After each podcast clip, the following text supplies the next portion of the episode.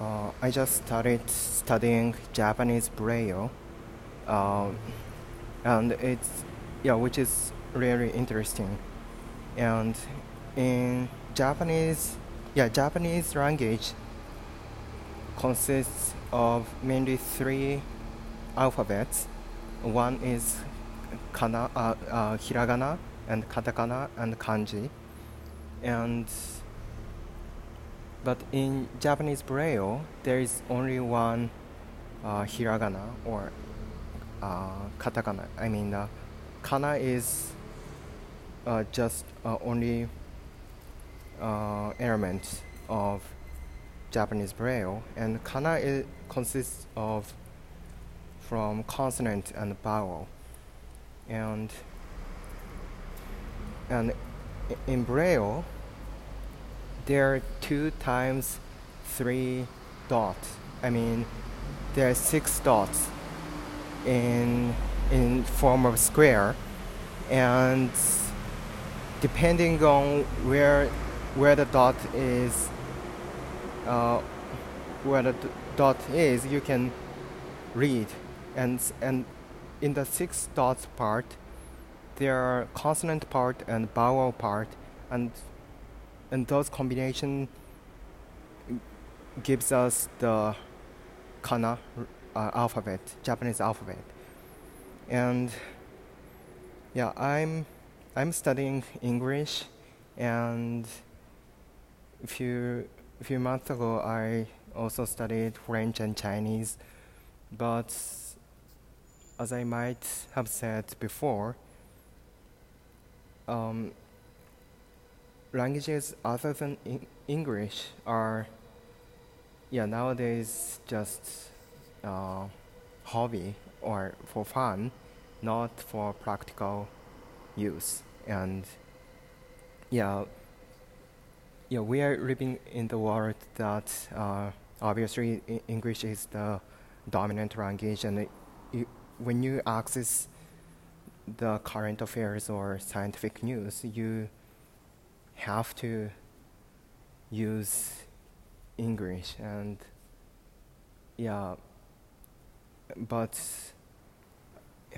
uh, at least if you live in non I mean uh, uh, non-French speaking country or non-Chinese speaking country you have almost zero chance to use those languages.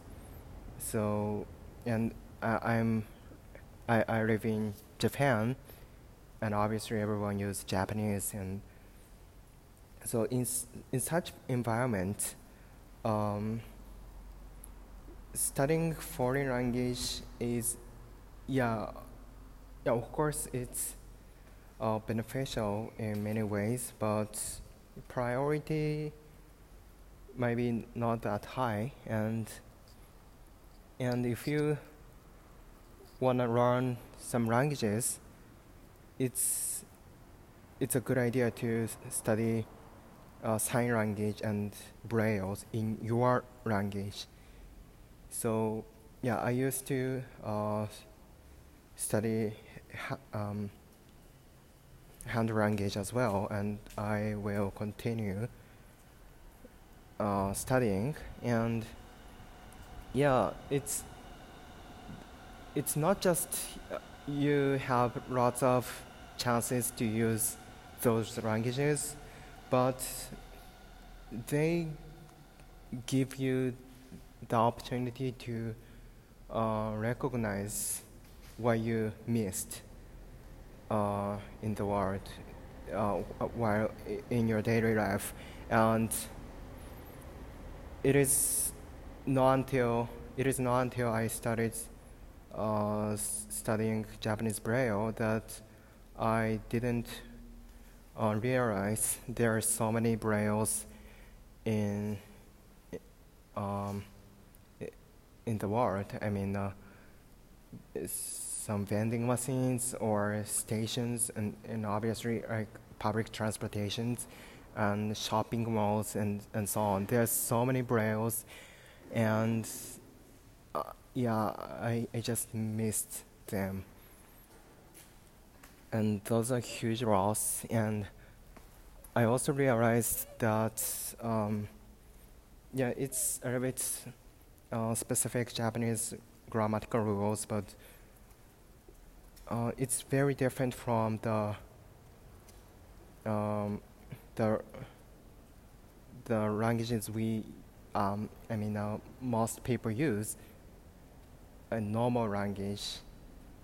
In something, I, I don't like the word normal though, but yeah, there are so many different rules compared to normal languages, quote unquote normal, and it's yeah, it's just interesting, and I, I, I learned so many things uh, through studying Braille, and yeah, I will continue uh, enjoy studying Braille's and hand languages, and I highly recommend you to study those languages in your language, and and obviously every language has its different Braille and and uh, sign language.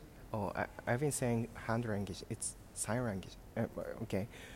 But anyway, so I highly recommend learning those languages.